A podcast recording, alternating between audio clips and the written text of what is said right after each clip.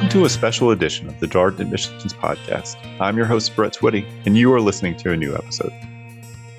On this episode of the podcast, we continue our ongoing faculty spotlight series, what we call office hours, with an interview with Robert Carraway. Robert is the Yorgos Alianis Distinguished Associate Professor of Business Administration here at the Darden School of Business, and he is also a member of the Quantitative Analysis faculty group. In this wide ranging conversation, we talk with Robert about a lot of different things. As you will learn from the interview, Robert has been at Darden for almost four decades, and he offers his thoughts on the community that exists here at the school, the important role the case method plays in not only the learning experience, but also the social experience for Darden students, and he also touches upon his research interests. His interests primarily explore the important role that intuition plays when using analytical tools and frameworks.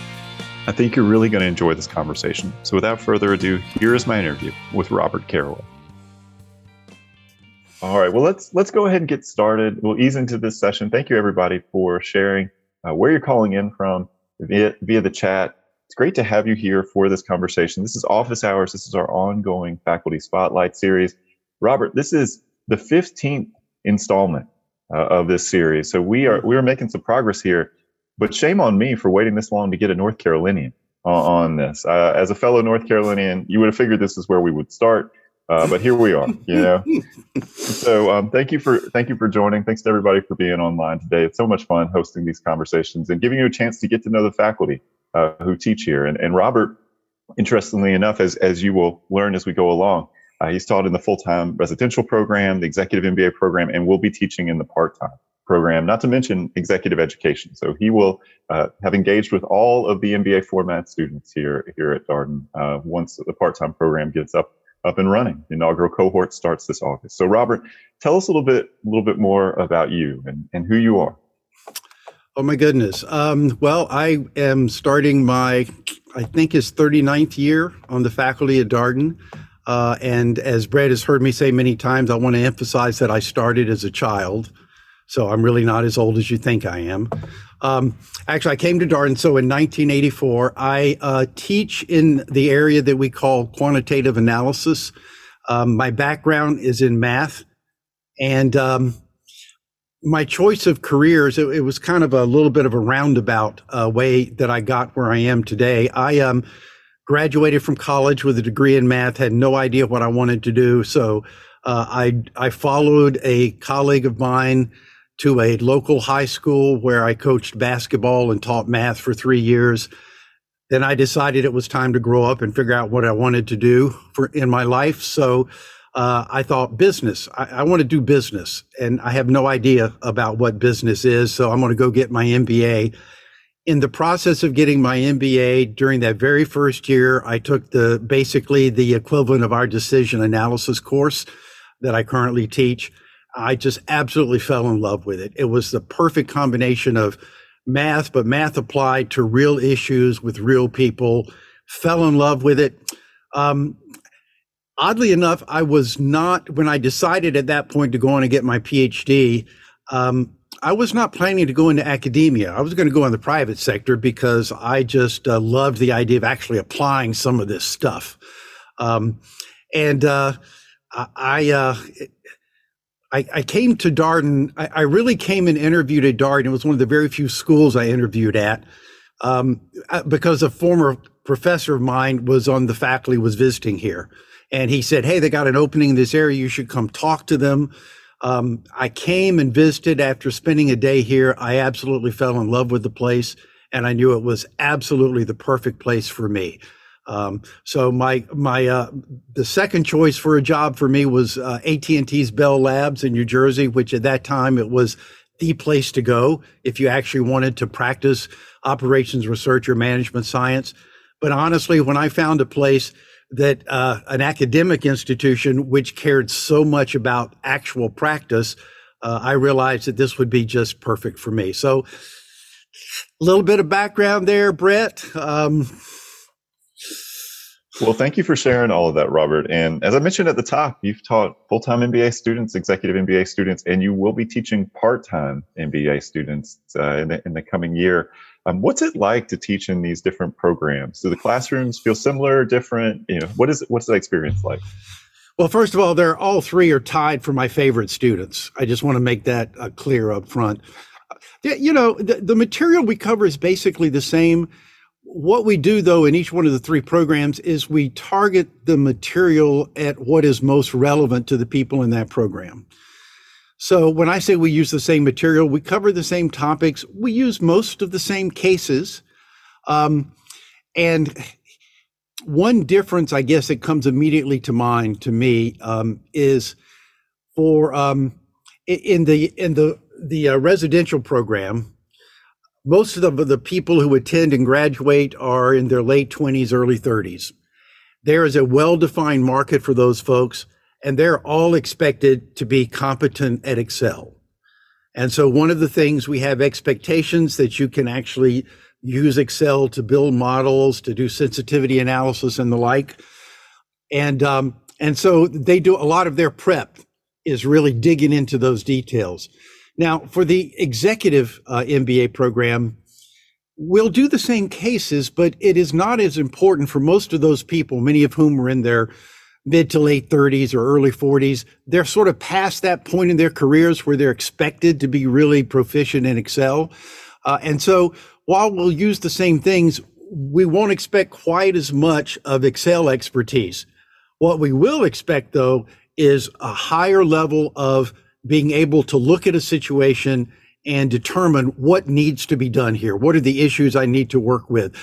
In the residential program on an exam, you might get away with doing a lot of detail, but you know, maybe you don't really get the big picture completely.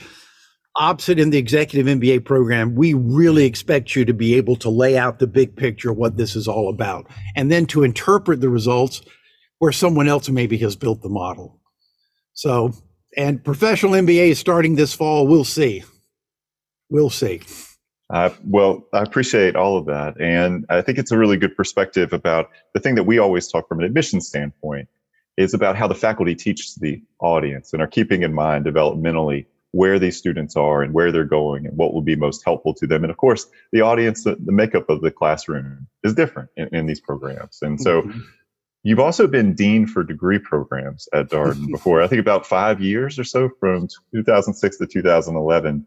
What was that role like? I mean, it's one thing to be in the classroom, and it's another thing to be in that more administrative role. Uh, yeah, it was. Uh, it, w- it was quite a, a switch for me. Although I have to say, in those senior associate dean roles at Darden, um, they have they have been. They're almost always filled by a faculty member.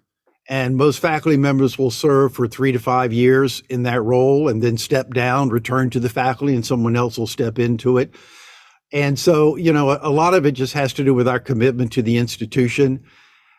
And, you know, that was something that really surprised me at, at Darden was how much the faculty actually feel like they own the institution and therefore we run the institution, we run the programs in, in my in that administrative role, Brett, I got to visit uh, some other schools, and, and I was sort of surprised to see in a lot of them it was staff and professionals who sort of did a lot of the design, and the faculty just sort of tell me when to show up and teach, and I will.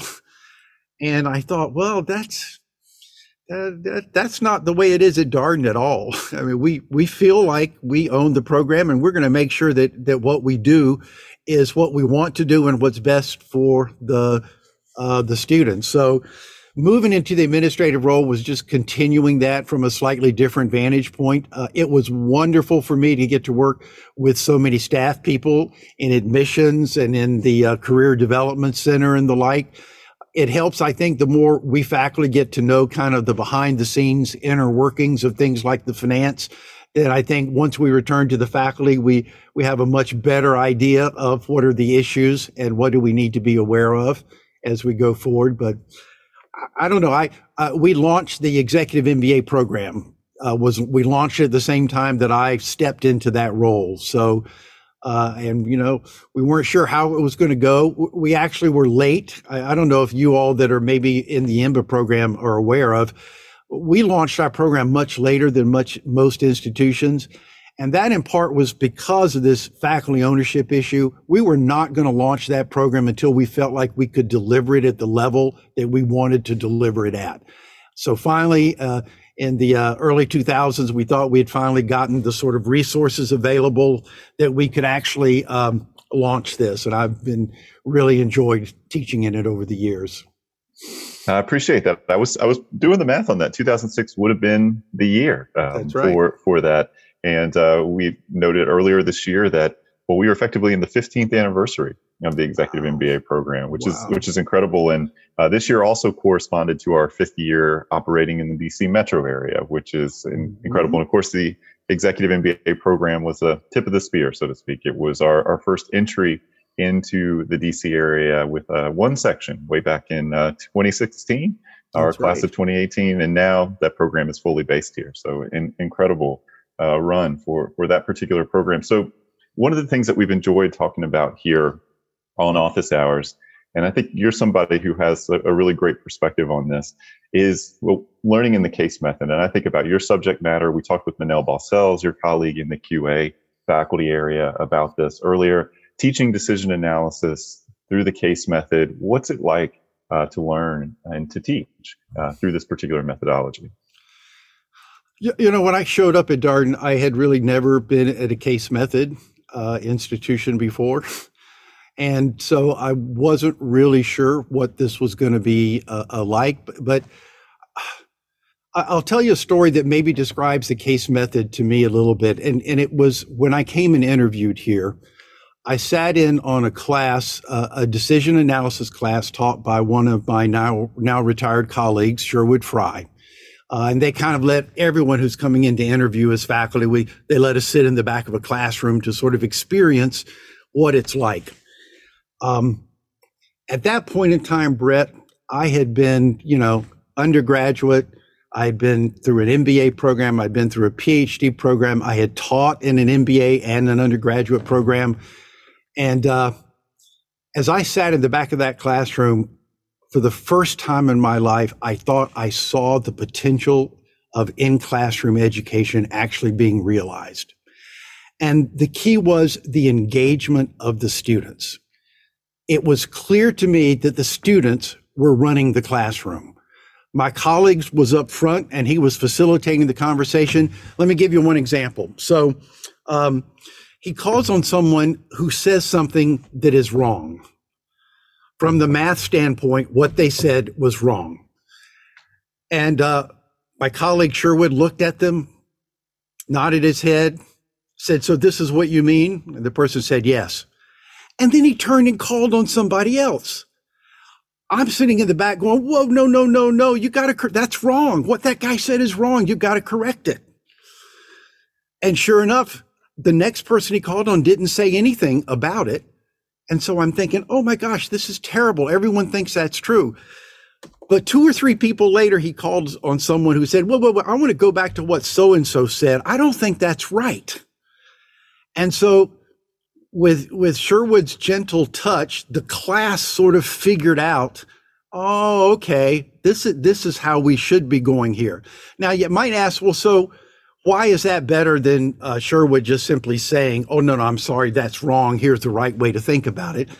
I think it has to do with the stickiness of the learning, that uh, having sort of wrestled through it themselves, uh, and as faculty members, we sort of make sure you come out the right end of the tunnel. But wrestling with it themselves is one of those things that makes learning really sticky.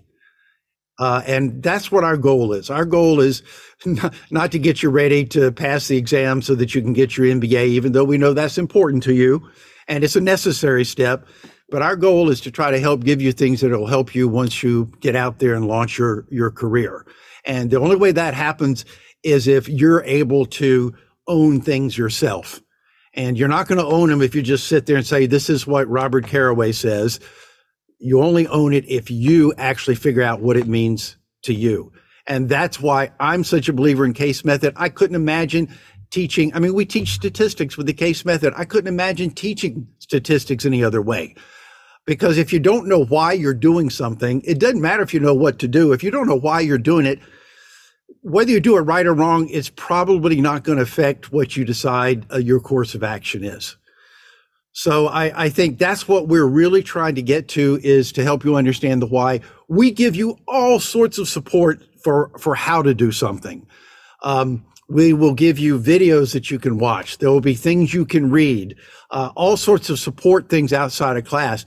But in the classroom, what we're doing is trying to figure out what should this business do, and what is this what is this analysis telling us? What's the insight we can gain from it? So that for me is kind of the the guts of the case method. If, can I say one more thing? Because I'm sorry, I'm just going to talk too much.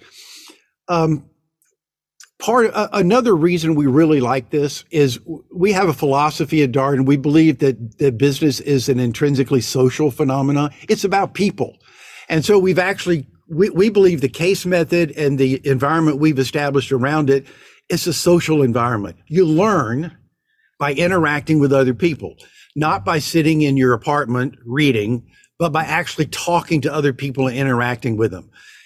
The, the beauty of that is as you're learning finance and marketing and quantitative analysis, you're exercising exactly those social interaction skills that are going to turn out to be so valuable and important to you as you go through your career. So that for me is a kind of a second advantage of the, the case method one of the things I've heard you talk about, Robert, is how the Darden community, maybe unlike at some other places, but the Darden community really begins in the classroom because of that social dynamic. Yeah. You know, every school talks about community, you know, and how we have a good community. But Brad, I've always found it interesting that um, when other schools, when I hear them talk about community, by definition, they mean what goes on outside the classroom. There's the curriculum and then there's the community. And I think, you know, what you said is exactly, for me, one of the reasons I believe we have an even stronger community is there's not a separation. Uh, community, the classroom is part of the community. People get to know each other in the classroom. They get to discuss things. And so I, I think there's even a, a, greater opportunity to build a strong community uh, because we have that extra sort of interaction space. Well, I appreciate that. And one of the things that I'm curious to hear your thoughts on is decision analysis is obviously part of the core curriculum, and you take a lot of other classes as part of that core, right? Accounting, finance, marketing, operations, mm-hmm. all the classes you would expect to find in a core curriculum in business school. In your opinion, how does decision analysis fit within that context? What does it add uh, to to that mix? Um, I, am trying to think about. I saw something. The uh, I, I was watching some movie or television show. Oh, I know what it was. It was the the movie about 1715 about the two guys and the train in Europe. But it shows one of them prior to that was in a classroom where they were learning statistics, I think, and the woman in front, the teacher said, no matter what you choose to do, you're going to do numbers. You, you just have to expect in this day and age, you're going to do numbers. So you've got to have some literacy with numbers. So what we do in our course is we try to support Brett all the other courses by helping people get more comfortable with um, with using numbers, with manipulating numbers, and I think more crucially, understanding what the numbers are actually telling them. Uh, the cases we use in our course, we'll do marketing cases, we'll do finance cases, we'll do operations cases. Um, we'll kind of touch all of those other disciplines and show you how within the frameworks that you're learning in those courses, how the quantitative analysis plays in to help support those uh, those different frameworks. So. Um, it's uh yeah it's it's you know and the, we all know today data analytics is sort of what it's all about and it's getting even more and more important. And and again it it's not that the requirements of math are higher brett because i don't think they are.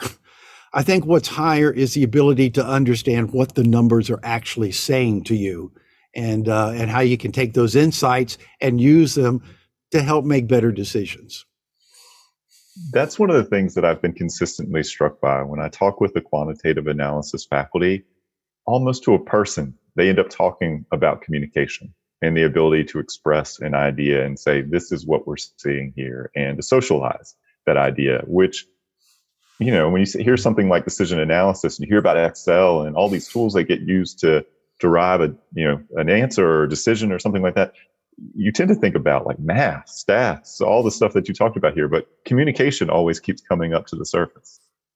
I um I often say it's not about being the smartest person in the room, it's about being the most influential person in the room. And it's one of the reasons, Brett, why even people with very strong math or engineering backgrounds, they still take the first year required course in decision analysis and, and in some cases, it's not that they're going to learn a lot of new stuff in terms of the actual analytical techniques, but number one, they're going to see them applied in a different way. they're going to see them applied in a context where we're not trying to put people on Mars, we're trying to sell shoes.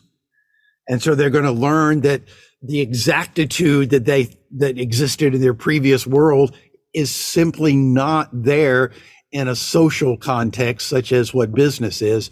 But the bigger thing is they get to spend uh, the class talking to other people who do not have their level of quantitative skill or background or understanding. And part of what they really get out of the, the class when they embrace it is they really expand their ability to, as you say, communicate and influence others. Uh, and I, you know, it, it's hard to see that sometimes when you're in the middle of it, but I think that that is maybe that is every bit as valuable a skill for them to be developing as it is for the novice to be developing an understanding of the analytical techniques themselves. It's interesting to hear you talk about that because we also have specialized masters here at the Darden School of Business that's offered in partnership with the McIntire School of right. Commerce here at UVA, the MS in Business Analytics. And when you talk to the faculty who lead that program and the students who are in it, communication is central to what's happening in that. So it's a, it's a nice thread uh, between what you're sharing here and, and that specialized masters as well.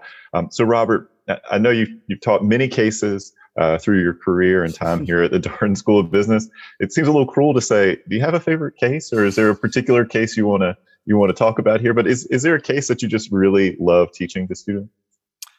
I think if you ask uh, most alums, is there a case from a decision analysis that you remember? Brett, you know what's coming. They're going to say George's T-shirts. Um, George's T-shirts. Uh, it's it's not. It, it is what we call an armchaired case. It's based on people's experience, but it's not an actual situation. But it's a it's a it's a person who sells T-shirts outside a concert venue and the person has to order t-shirts ahead of time and has to decide how many t-shirts to order. What uh, the person has to factor in is well how many people do i think are going to attend the t- the concert? How popular do i think my t-shirt design is going to be? There are a number of uncertainties that that person has to factor in. And um, it, it is it is the kind of case that is is seen in so many different business contexts. In fact, we we actually have a word for it. We call it the news vendor problem in my profession. It's, you know, how many newspapers, if you're selling newspapers, how many do you order for a given day, knowing that you're going to have to throw away the ones you don't uh, sell. But if you run out, then you lose the profit on the ones you didn't have. Well, that same situation is there in George's t-shirts. And it is, uh, again, if you, I tell you, I, I was, uh, I was actually teaching a few years ago an executive program, and uh, I just happened to get an email uh, while I was in the middle of teaching that program, and it was a, an alum from maybe ten years out who said, "Hey."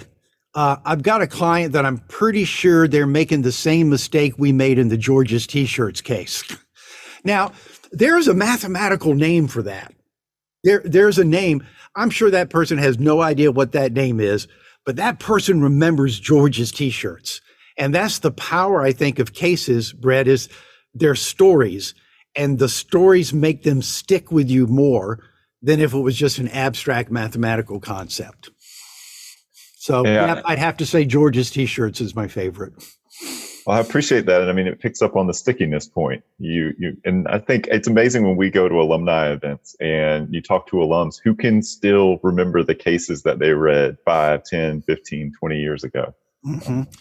And incidentally, everybody, if you're if you're entering any program, you will all have George's T-shirts, and I did not give away the answer. So important detail. Important um, detail. Well, I, I, see we're getting a few questions in the Q and A. I do just want to a uh, shout out for our attendees here. Um, we take the first kind of third of the conversation to set a little bit of background, introduce you uh, to Darden if you're new to learning a little bit about the learning experience and the pedagogy here. And then we kind of use this sort of second uh, portion, maybe last 20, 30 minutes or so to kind of talk uh, with the guest, Robert, in this case, about his research interests and, you know, what he spent his time sort of thinking about in this particular area. And so, Robert, I want to I want to take this as an opportunity to to transition to kind of thinking about you know you're almost four decades here at the Darden School and where quantitative Thanks, analysis. Yeah, well, you did start as a child. I, I, wanted, did. I wanted to note that again. Yes. A prodigy. Um, yes. And so how has the QA area evolved? It sounds to you like the, the math has been pretty consistent. Maybe the tools have changed a little bit. I don't want to speak for you here, but how has it evolved? No, the contexts have changed. But I think you're exactly right. Um, you know, there's all the talk now about data analytics. And I think if you're not in that world, you think, oh my goodness, there's a whole bunch of brand new technique. There are some new techniques at the margins, but the goal is still the same the goal of trying to look at the data and gain insight that might help you make a better decision, that piece really hasn't changed a lot. Um, basic statistics have not changed that much. What has changed is our ability to take much bigger data sets and apply our tools to them, which gives us maybe a, a little more confidence in the results that we come up with. So um, I think eh, what what we've seen is some evolution in tools so he, here's how old I am. When I first started teaching, there were no laptops. Nobody had a computer in the classroom. Spreadsheets were first becoming available. VisiCalc may may ring a bell. Well, you may have studied it in your history books, but uh, it was the very advent of that era, uh, and I just think the Excel and the the electronic spreadsheet is the second biggest revolution after the computer in business analysis that there is. The, the ability to explore all sorts of different scenarios and do all sorts of sensitivity analysis testing of the assumptions that you're making is just opened up a whole new new ability to look at things. What we see now is that one way that we've gone past the Excel world, the spreadsheet world, is the data sets we're digging uh, we're dealing with are too big for a spreadsheet and so now we have to figure out how do we how, how do we take advantage of the spreadsheet but take advantage of it with big, very big data sets? And that's maybe the biggest change that uh, uh, that I've, I've seen over time. Again i don't underestimate 1984 when i started i looked around the classroom there was not a single laptop computer. By 1995, every single person had a laptop computer open on their desk. Sometimes, in fact, we actually tell everyone to close their laptop because we're going to talk about the real world and how this is going to apply. And we don't want you to get too wrapped up in, you know, the precise calculations. But that's been the biggest difference. And then the second one is how do we begin to um, supplement Excel when we have these very large data sets? Well, one of the things that comes through if you read your ideas to action articles and even watch your faculty video on, on the website is you spent a lot of time in your career helping people bridge this this seeming gap between analysis and intuition, right? What our gut tells us uh, we should do. And I'm curious, it's always a fun question to ask faculty. How did you get interested in this particular work? Well, I, I uh, um, I often think back on something that happened before I ever decided what I wanted to do. And, and this is during that period right after college when I went and taught math and coached basketball. I was the assistant coach to my uh, to a head coach who had also been my coach in college. And um, we uh, we inherited a team that had lost 36 consecutive games. So this is a great situation. There's nowhere to go but up. Um, first game of the year is a home game late in the game, the score is tied. The excitement in the building is palpable. We call timeout and, and the coach and I, uh, he and I, we huddle up to decide what kind of strategy we're going to implement. I think I was arguing for some kind of zone press or something. Uh, but I capped my argument with, Hey, coach, no guts, no glory. And without missing a beat, he said, Yeah, coach, no brains, no job. We did what he wanted and we won the game, so everything was fine. But I've often thought back on that because that is really the thing that we struggle with is that our intuition, which has been shaped primarily by our experiences in life, uh, it is it is such a powerful force. How in the world can analytics have an impact on that? because that is so much a bigger part of who we are. you, you know, think about this, Brett. Uh, how many times have someone made a decision and it gone wrong and they said, I should have gone with my gut? How many times have you heard someone say, ah, I should have gone with the analysis? No, you don't say that because that's not as powerful as this gut and this intuition you've got. So what I've really been fascinated to me is how do you how do you create the, the circumstances under which analysis has the best chance of influencing what you actually decide to do? And as you may know from some of the stuff that I've written, one of the solutions is you need to learn analysis better. And that is somewhat helpful, but I think that's limited. And the example I use uh, for why that's limited is uh, let's say analysis is about engineering better seeds for crops. So I have done analysis and I've engineered these really great seeds. If I then turn around and throw them on a concrete floor, it doesn't matter how good the seeds are. Nothing's going to happen. In this analogy, the floor is that intuition. It's our background. It's our experiences. It's everything that this analysis is going to land on. And so I think just as important to, uh, as understanding what the analytical techniques are telling you is preparing the soil. How do you prepare it to receive those seeds? And I think that there's a, there are a lot of little tips that maybe in that article I talked about. Uh, and I spend a lot of time now with senior executives talking about how do you create uh, circumstances where uh, your junior folks and the folks doing all the analysis can be doing analysis that is most useful to you because it actually is analysis that might make a difference in how you feel about a particular situation. One of the things I'm curious about, I'm thinking about our MBA students. Right? So you're coming to an MBA program and you're learning all these tools.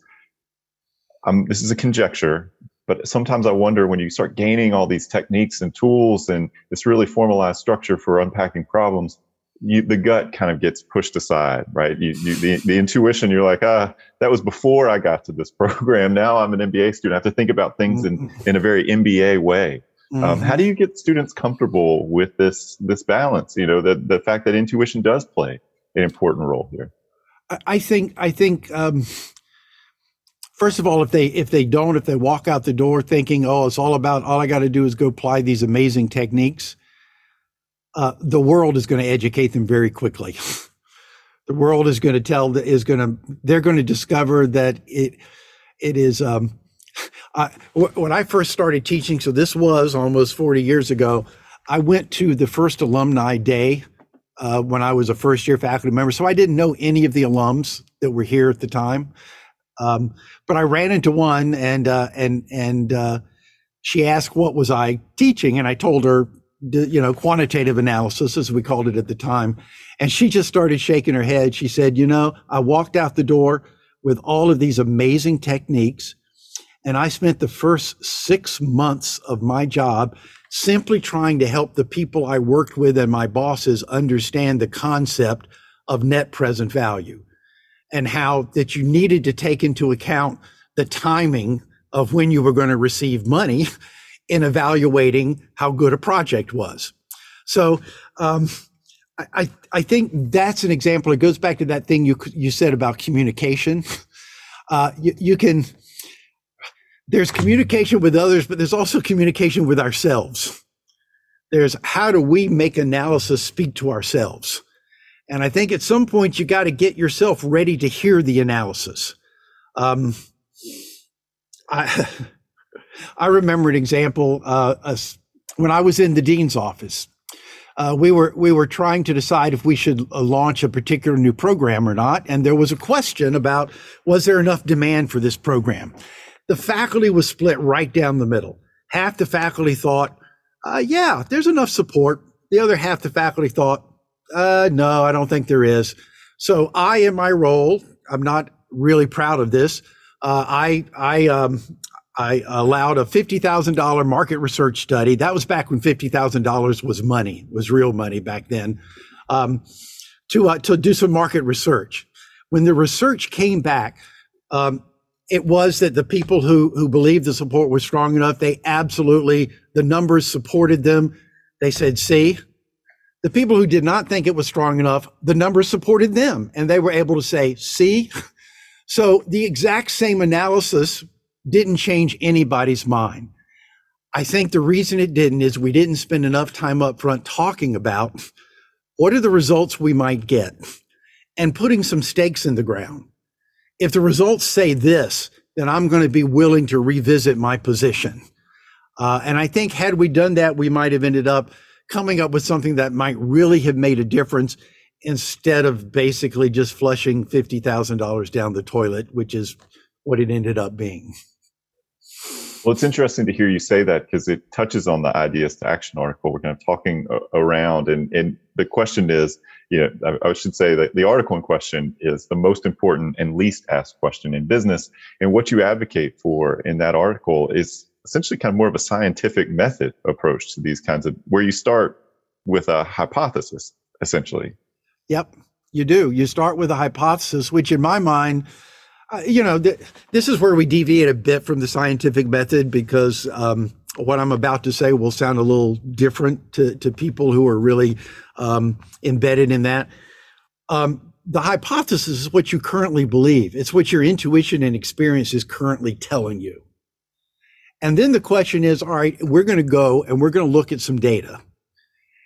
And what I'm looking for should be what in that data is going to make me question my belief?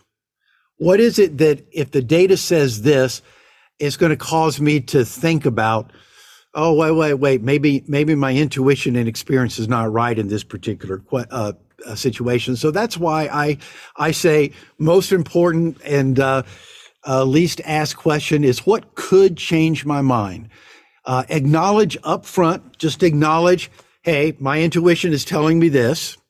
And incidentally, also, I probably say in the article, this notion of uh, don't jump to conclusions, stay objective, I don't think is possible.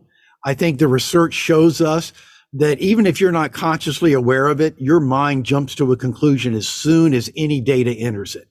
It, it starts tending positive or negative. Acknowledge that up front, because if you don't acknowledge it up front, it's going to pop up later.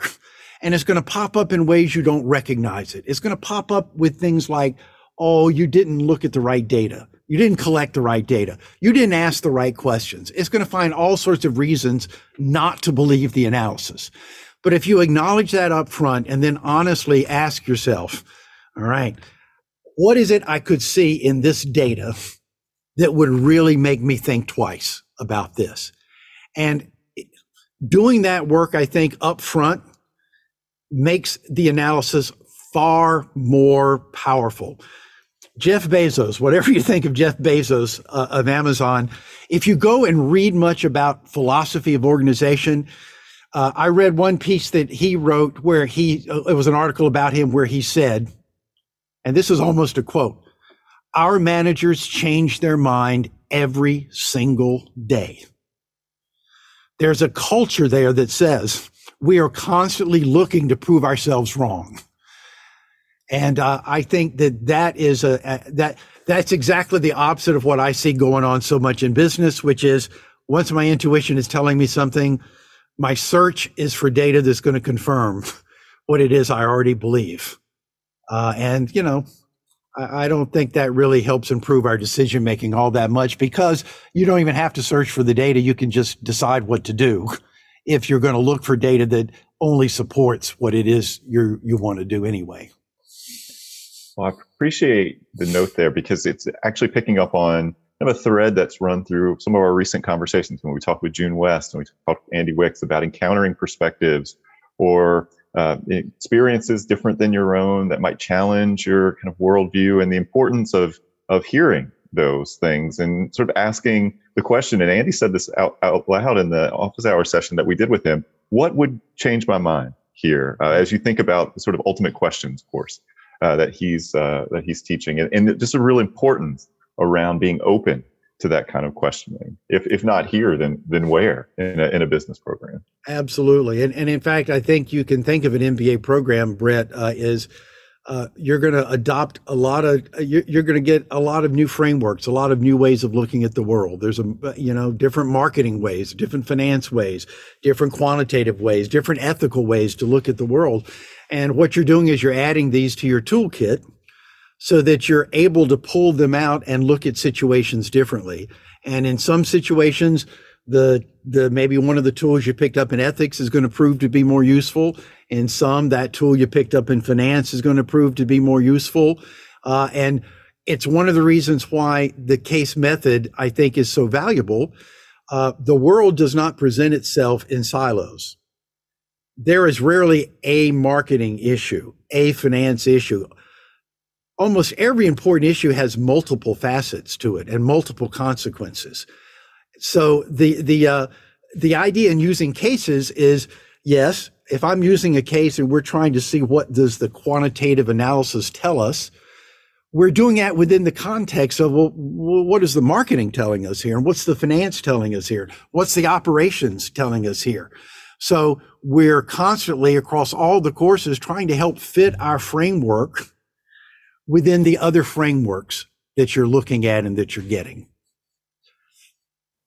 I want to pick up on something that you mentioned in passing, but I think it's a really interesting thread here. You talked about talking with senior executives and business leaders and working with them to create these kind of conditions, uh, this, the soil metaphor that you had referenced earlier within their within their companies. And one of the things I consistently hear from Darden faculty is how close they are to actual practice and people doing this work in the world. And that's really where they spend a lot of their research effort and time you want to share something about that? Because I think that is maybe a little bit different than what folks might see uh, at other schools. Well, um, yeah, I mean, uh, th- that is one of the the main things that attracted me to Darden, frankly, was the very applied and the very practice uh, focused, uh, and it was looking at the colleagues I would be joining, and and realizing. Um, all of them are here teaching mainly because they love teaching. They could easily be making, frankly, a lot more money outside uh, doing other things. And that's not always the case with people in my profession. You know, often they're professors because that that's really they, they may be they may be I, I, I don't want to be uh, I better back off that I, don't want to be overly critical of academicians, um, but it's it's people that you know uh, that if they weren't in academia, they would be successful business people because they care about all the aspects of business decision making.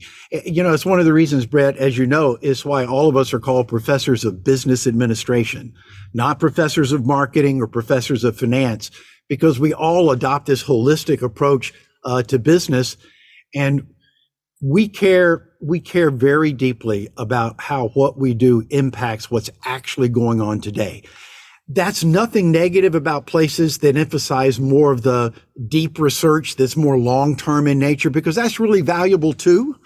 Um, but i think the people who choose the faculty who choose to come to darden is because we put a little more emphasis on more immediate impact of what it is we're studying and what it is that we're looking at and the kind of research that we're doing. So, um, yeah, I our exec ed program I've taught ever since I got here. I love I love the folks who are actually working, that actually have jobs. I love the folks who take two years off and come here. But those folks that are in the MBA or professional MBA programs or in our exec ed programs, to be able to give them something that they come back a week later and say, wow, I just did this on my job and I now understand something that I didn't. Uh, and oh, by the way, thank you because uh, I think I really impressed my boss. You know, lots of little things like like that. But uh, yeah, I, I, if if you gave me a choice between learning, uh, being able to do more quantitative analysis, and being able to help people apply simple analysis to make bigger impact on business, I, I would choose the latter uh, every time. Want to come back to the ideas to action article we were discussing because I think one of the things you mentioned in that article is that mathematical models, when you talk about something like business, which is an inherently social phenomenon, as we have discussed earlier, mathematical models, you know, you, they may kind of come up against a certain limit to capture these kinds of social phenomenon. And yet I feel, and hopefully this doesn't seem like too hot of a take for our attendees, feel like there's been a lot of recent discussion in society as we look at you know trying to gauge an election or uh, you know look at you know particular outcomes of things and using mathematical tools to where is this going? Um, and do you feel like we have maybe too much belief in in the math to kind of capture something that's as messy as you know people operating in a society? Um, I, I think the the you know I, I was teaching uh, some senior folks with a German company, and I was asking them about you know the role of analysis in the decisions they make, and uh, they all said it, at a current level, no, not, it's mostly our experience and intuition. They said, but when we were junior folks coming up, we did all sorts of analysis. We used all of of the models, and and I as I thought about that, I realized that those senior people, uh, when you're junior, the, the issues you're dealing with are maybe more bounded. The context is one that maybe there's a better chance that you can fit a mathematical model that will help you see something. As you move up and begin to deal with these more complicated issues facing business, there's just no way you can capture all aspects of it in a um, in a single business model. I, I often will tell folks, and, and, I know you're asking a slightly different question. I'll get back to it, but um, I often tell folks problems at that level are like elephants, and it reminds me of the story of the blind people and the elephant, where uh, people who uh, who are, um, I guess, visually impaired are are all brought up to an elephant, and each one grabs a different part of the elephant, and they're asked to describe what an elephant is and everyone says something different because whoever grabs the tusk describes it one way, who grabs the trunk another, way, a leg a different way still. Um, so the problems we face have all sorts of dimensions. Our challenge is we somehow need to see the whole elephant. The problem is the elephant is just too big. It's really just hard to see the whole elephant. So what I would say is let's maybe, maybe if we start with the skeleton of the elephant instead of the whole elephant, let's just start with the skeleton. And for me, the skeleton are the basic economics of the situation. Once I get that skeleton in place, I can then go and think about, all right, now what impact is adding this flesh on at this part of the skeleton? What impact does it have? Um, and so I think the the even for these complicated issues, the analysis can help play a structuring role to how you look at things, which will enable you to take the different pieces and balance them more equitably. Now, here's the final direct answer to your question is yes, people rely too much on mathematical models, but the people who really know, and I'm going to cite Nate Silver of the New York Times. Um, when Obama won re-election, everyone said he was a genius because he predicted it. It was going to be close. He predicted it. Uh, when he gave uh, Hillary Clinton, when he predicted she would beat Donald Trump, he was excoriated for missing. I am sure he would tell you he did just as good a job in 2016 as he did in 2012. What people didn't understand is he was calibrating the uncertainty for them. And it just so happened that in 2012, it happened to hit right in the middle of what he said. He always said, here's the range about what might happen. And it happened to hit right in the middle, so everyone thought he was, was a genius. And he included in his prediction a, a 25% chance that Trump would win the election. That was within his range of what he said might happen. But because he didn't hit the exact point, because most of his probability was in it going the other way, everyone said he was wrong. Everyone said he missed it. he he wasn't wrong. I I uh, I happen to remember when uh, the reelection of Obama was taking place in 2012. I asked an MBA student uh, to uh, estimate what they believed was the probability that he would get reelected, and I took them through a series of of steps. And they finally reached the point that they agreed that they thought Obama had a 60% chance of being reelected. I then said, so if he loses in November, then you will have been wrong. And she said, Yes, I would have missed it. Would she have missed it? When she said a 60% chance he would be reelected, she's saying there's a 40% chance he will not be reelected. So she didn't really miss it. But what happened in her mind? As soon as she said so anything above 50%, that became 100% in her mind. And so I think the challenge, maybe, um, Brett, is less about we rely too much on mathematical models, although it's very dangerous if we do. It's more that we don't really understand the fundamentals of what they are telling us and how that might apply to how we think about a particular situation. I'm sure most of the people building these models would say, boy, if you're thinking this is truth, you're wrong. this is one way of looking at it and it's telling us one thing and make sure you understand i'm telling you here's what i know but here's what i don't know well i'm struck by the stories uh, that you're sharing here and how that when we have something in our mind we may seek out information that confirms uh, that. And so you might look at a model that expresses a certain amount of uncertainty and sort of discount that uncertainty and just gravitate towards the fact that there's more than a 50% chance uh, that something happens. And so coming back to your point around uh, assumptions or the, the things that we're telling ourselves in our head, the data can just further reinforce that um, if we don't acknowledge that as we begin this process. Right. You know, I sometimes use the example of uh, you have two weather forecasters, and let's say you live in a place where it rains 20% of the days. You've got one forecaster who comes on every single day, every day, and says there's a 20% chance of rain today. You've got another forecaster who comes on and says either there's a 0% chance of rain or there's a 100% chance of rain every day. Which forecaster do you prefer? Well, people all too often naturally say, well, I want the one who tells me whether it's going to rain or not. But the hidden assumption there is you only want them if they're right. If you can believe what they say, then you prefer that person. But if they tell you it's not going to rain and it rains, they've actually maybe been more harmful than the person who just tells you there's a 20% chance uh, of rain. So I think that's an example of not really necessarily uh, understanding what different what different uh, ways of expressing uncertainty what they're communicating. I want to come back to basketball for just a second as we kind of wrap wrap up. I mean, we talked about basketball, your, your time as a basketball coach, and you even have an ideas to action article out there about the NCAA basketball tournament, which uh, for UVA folks is near and dear uh, to to their heart as March rolls around and uh, men's basketball team and women's basketball team may be looking forward to postseason runs. One of the things that you shared in, in the article that's on Ideas to Action is that when you look at one model, it can tell you something. But then when you make a composite of several models, that might actually even be a better way uh, to look at a particular problem. Why, why does the math work in, in that way? I, am just curious. Well, um, I, I, mean, it, it's sort of referred to as wisdom of the crowds with an asterisk.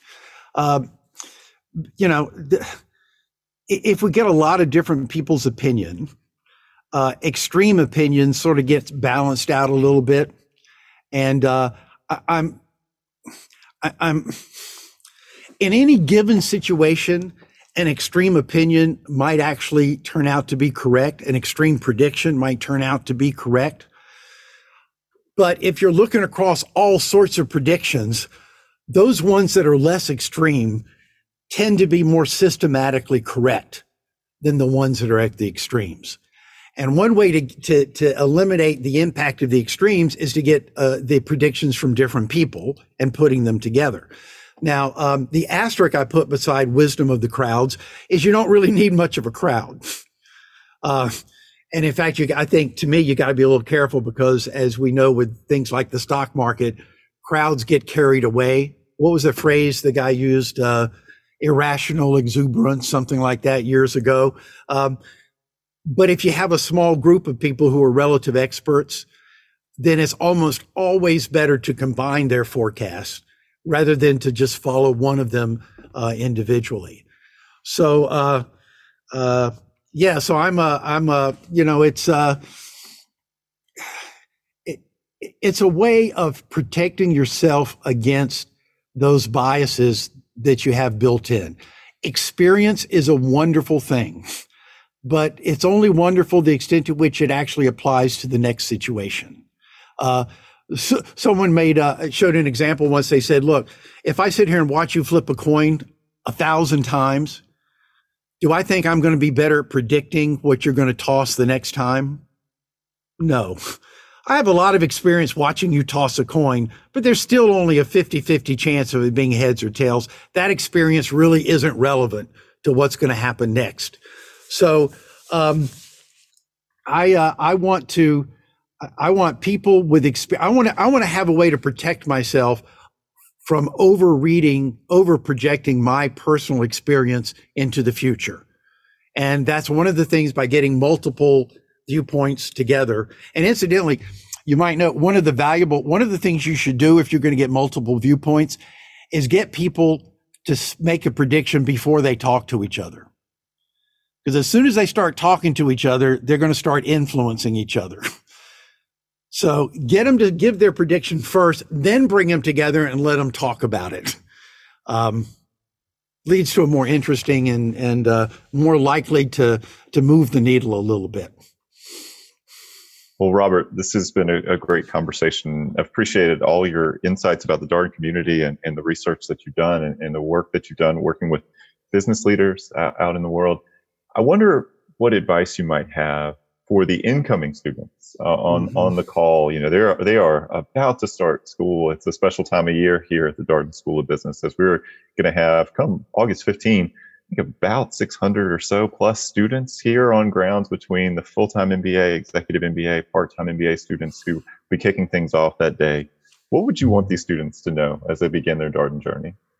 Well, I think first of all, get excited uh, and and try to take a little vacation so that you got the energy once you get here because things are gonna go fast. Once you get here, we uh, we we believe in marching right along. So uh, be ready for that.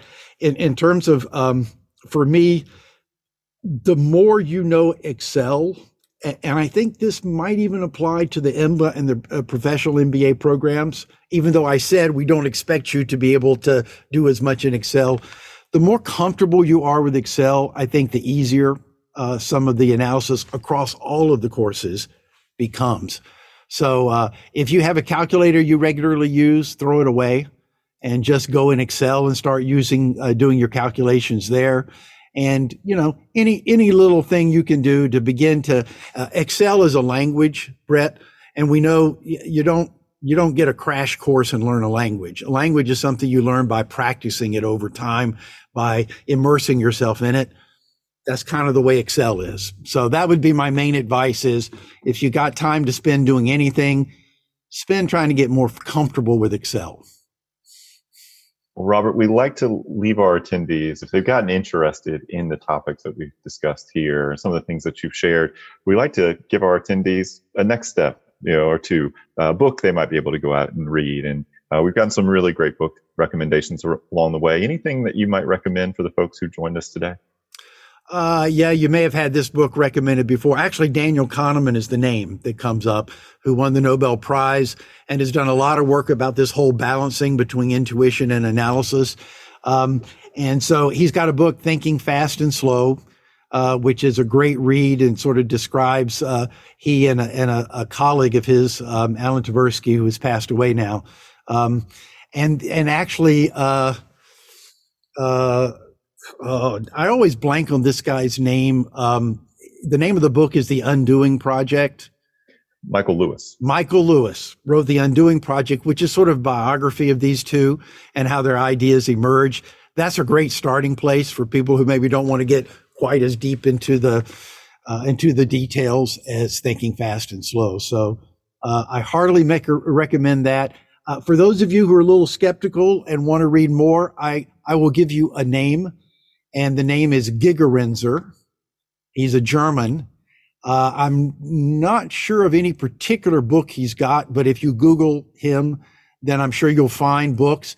Uh, and he actually is a counterpoint to this idea of intuition and analysis being two separate things.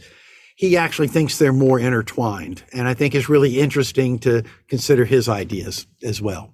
Uh, and on that score, the pushing intuition, I think most of us know Malcolm Gladwell and the book Blink is the one where he really lets us know that our intuition actually tells us stuff that our our conscious brains, our analytical minds are not aware of all the time. So it's uh, it's really a useful read to try to see some examples of that. Well, thank you, Robert, and thank you for for your time today. And to our attendees, thank you for joining us uh, for today's conversation. The recording of this conversation, as always, will be up on the Discover Darden blog as well as our admissions podcast, Experience Darden, and Exec MBA podcast in the in the coming weeks.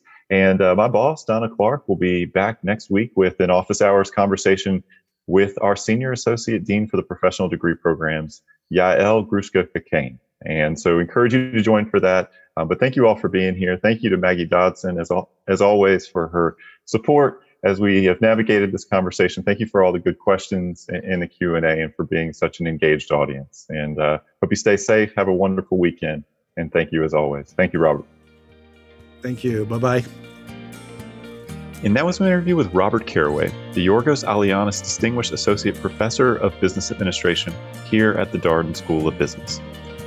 As always, if you have any comments, suggestions, requests, anything you'd like for us to cover here on the podcast, we're all ears. We can be reached at Darden, that's D A R D E N, at virginia.edu.